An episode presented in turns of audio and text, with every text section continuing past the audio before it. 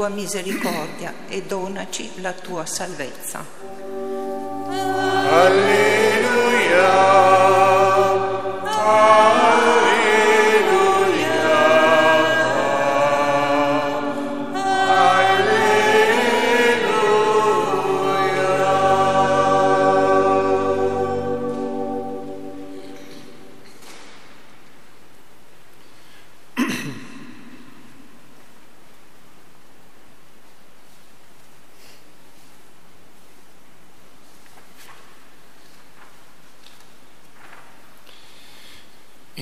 Sia con voi e con il tuo spirito.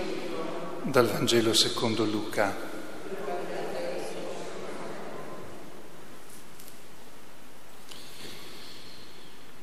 In quel tempo Gesù disse ai suoi discepoli,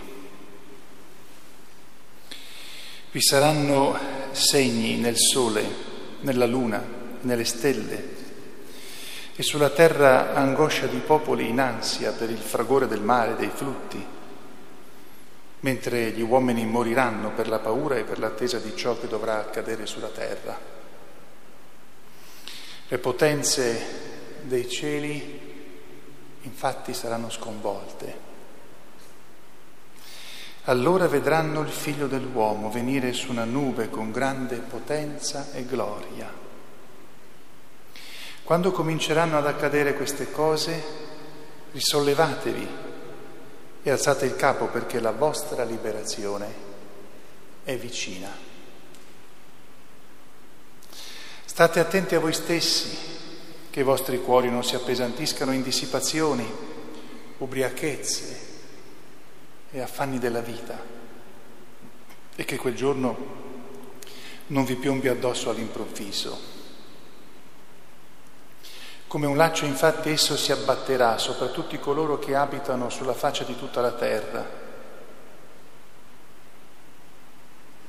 Vegliate in ogni momento pregando, perché abbiate la forza di sfuggire a tutto ciò che sta per accadere e di comparire davanti al figlio dell'uomo. Parola del Signore. Lode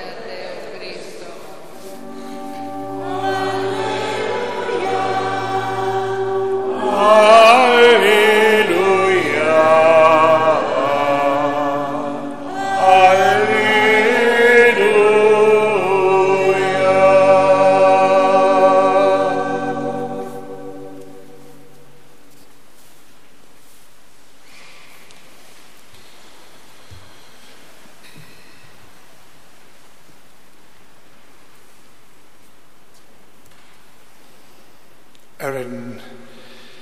Gospel in English, a reading from the Holy Gospel according to Luke.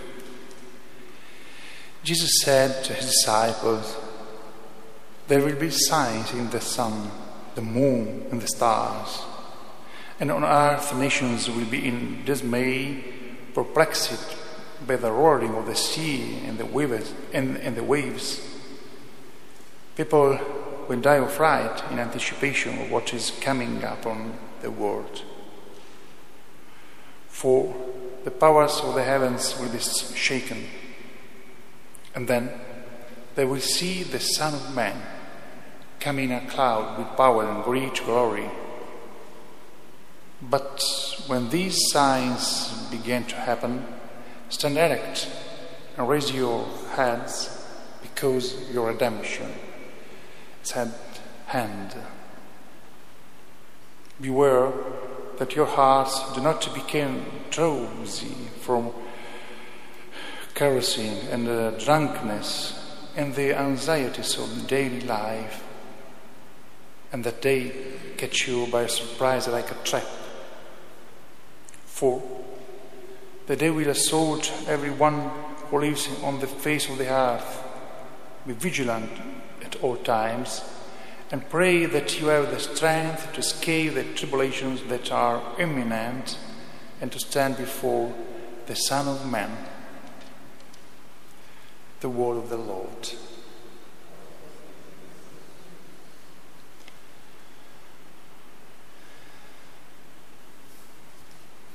Sia lodato Gesù Cristo. E come dicevo ieri sera, oltre a sia lodato Gesù Cristo e come ormai da alcuni anni dico sempre, buon anno.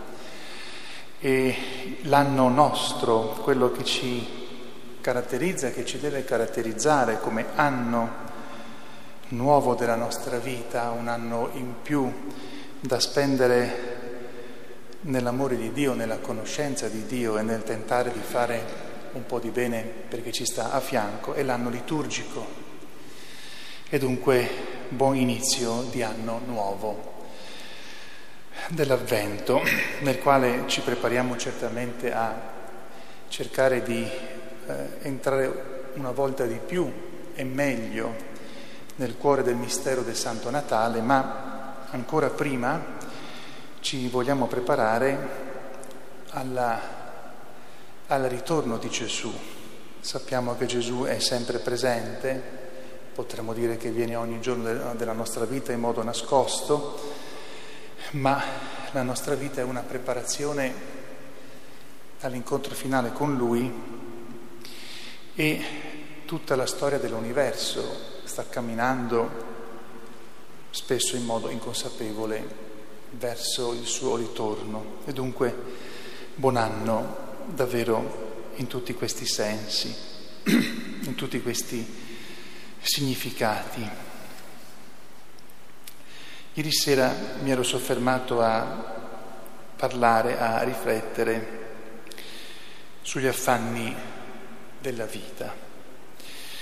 Se uno legge, e dovremmo leggerlo, ieri abbiamo votato eh, ieri sera come compito eh, di scuola di leggere tutto il capitolo 21 di San Luca, non solo alcuni frammenti come abbiamo qui noi oggi, ma anche San Marco, capitolo 13, Matteo, capitoli da 23 a 25, quindi sto allungando sempre di più.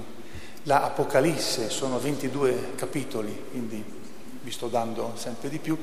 Avremmo una descrizione e vi ho tralasciato alcuni pezzi della lettera degli Apostoli, sono stato buono, avremo una descrizione sempre per frammenti, ma con delle immagini complete per quello che abbiamo nel Nuovo Testamento, eh, degli ultimi tempi del ritorno di Gesù, ma anche comprenderemo con l'Apocalisse che non si tratta soltanto di eh, sapere cosa capiterà quel giorno alla fine, ma che c'è tutta la storia dell'universo, del mondo nostra, quindi anche di noi uomini, che sta camminando, come dicevo spesso senza accorgersi, verso l'incontro con Gesù.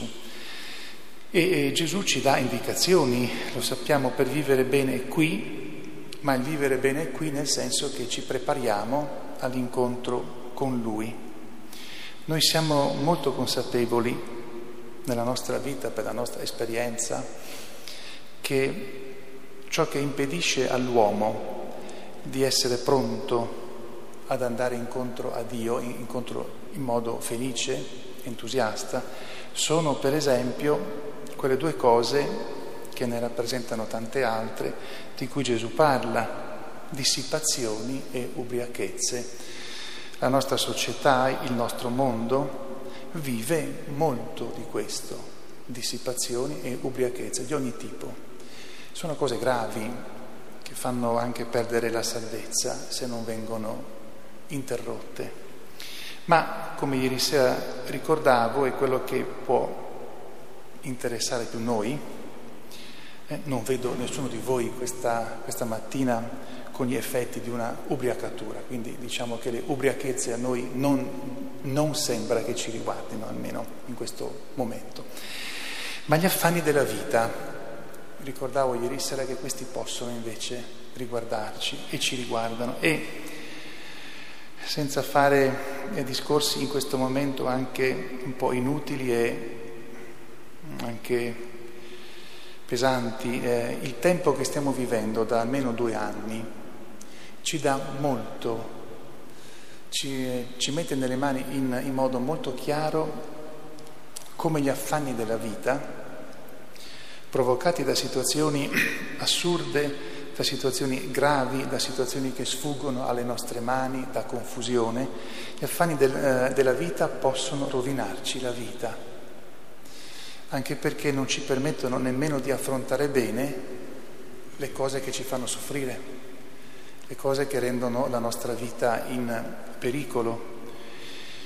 Io penso che sempre noi abbiamo avuto, almeno qualche volta, se non tante volte, la consapevolezza che siamo fragilissimi, come altre volte abbiamo la consapevolezza che siamo molto forti, molto resistenti, ma tante volte che siamo fragilissimi e che nemmeno sappiamo conoscere bene questa fragilità perché quando pensiamo di essere abbastanza al sicuro accade qualcosa che fa saltare tutto quanto e ci troviamo più fragili di un filo di seta o di una ragnatela.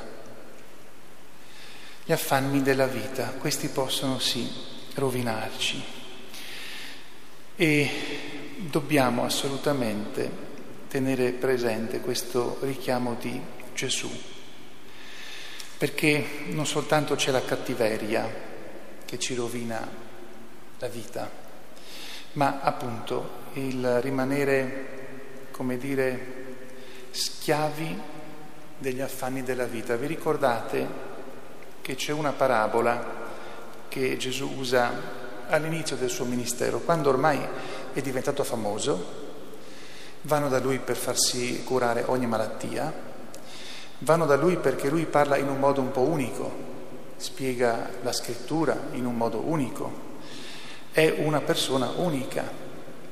Ma lui ha una parabola nella quale spiega come mai la sua parola porta frutto o no. Come mai porta frutto per un po' di tempo, poco tempo, un tempo un po' più lungo, non porta frutto per niente o porta frutto duraturo? È la famosa parabola del seminatore, i quattro tipi di terreno. E quando spiega come mai non porta frutto subito, parla chiaramente del diavolo, come dire, io parlo, ma per quelle persone lì che sono schiave di Satana, Satana viene, prende la parola e la, e la butta via, non permette neanche che la parola entri in queste persone. Altre persone invece sono entusiaste, ma non hanno radici, quindi per, lì per lì sembra che facciano frutto subito e poi invece tutto quanto muore. Altre persone sono entusiaste, prendono, dura un po', ma gli affanni della vita, la pesantezza delle cose della vita, la distrazione delle cose della vita, perché si concentrano tutto, tutte quante lì, queste persone dopo un po' rimangono senza il frutto. Quindi vuol dire che modo, il modo in cui noi ci rapportiamo con le cose della nostra vita, e dipende tutto dal nostro cuore, conta molto, diremo conta tutto. Allora, pensando a questa parabola, io per primo e voi poi con me, cerchiamo di vedere se e come affrontiamo le vicende della vita in modo tale da non rimanerne travolti, seppelliti. Ieri sera ancora ricordavo, il Signore con queste parole non ci dice di essere insensibili, che non si deve provare dolore, che non si deve piangere, che non si deve avere paura. Non ci dice questo e se non ce lo dice è per semplicemente perché non ci può chiedere questo.